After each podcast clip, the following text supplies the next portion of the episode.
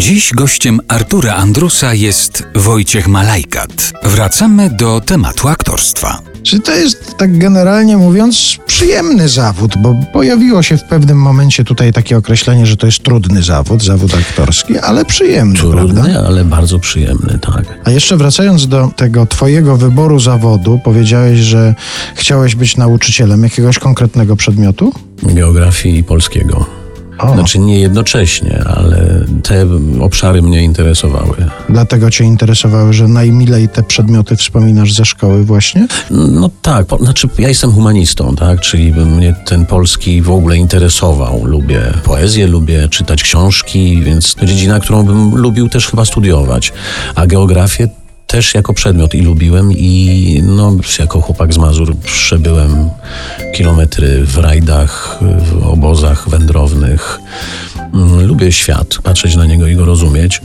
Lubię wiedzieć, dlaczego skały mają taką dziwną, pofałdowaną strukturę wewnątrz i dlaczego są niektóre ostre szczyty, a niektóre łagodne. Na tych rajdach byłeś przewodnikiem takim z gitarą, który siadał przy ognisku i śpiewał Nie, piosenki? nie, nie. Ale, bo ja nie gram na instrumencie, ale grałem na innych emocjach. Ale czyli co, na przykład na rajdzie recytowałeś wiersze? Nie, no to życie rajdowe, nie wiem, czy pan to przeżył. No troszkę tak. Tak. No to dopiero była taka, e, jeszcze w czasach, kiedy ja chodziłem na rajdy, no to, to była taka ucieczka od e, tej szarej rzeczywistości.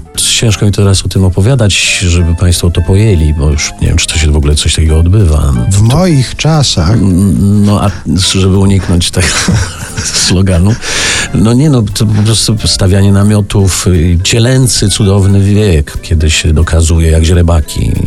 Ja mam wrażenie, że wy to macie przez całe życie, wy aktorzy, że wy dokazujecie jak źrebaki przez całe życie, także akurat ten wiek może trwać długo w przypadku kogoś, kto ten zawód potem uprawia.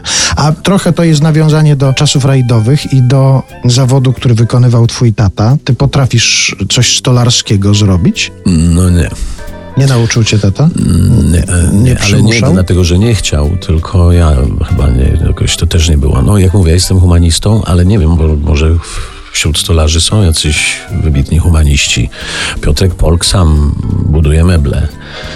No mnie jakoś to nie pochłonęło nigdy, do tego stopnia, żebym umiał. Nic? Karmnik żaden jakiś dla ptaków? Budka? Wolałbyś chyba nie widzieć karmnika, który miałem zbił z klepek i z jakichś Znaczy, ja bym jeszcze to jakoś przeżył, ale co ptaki na to?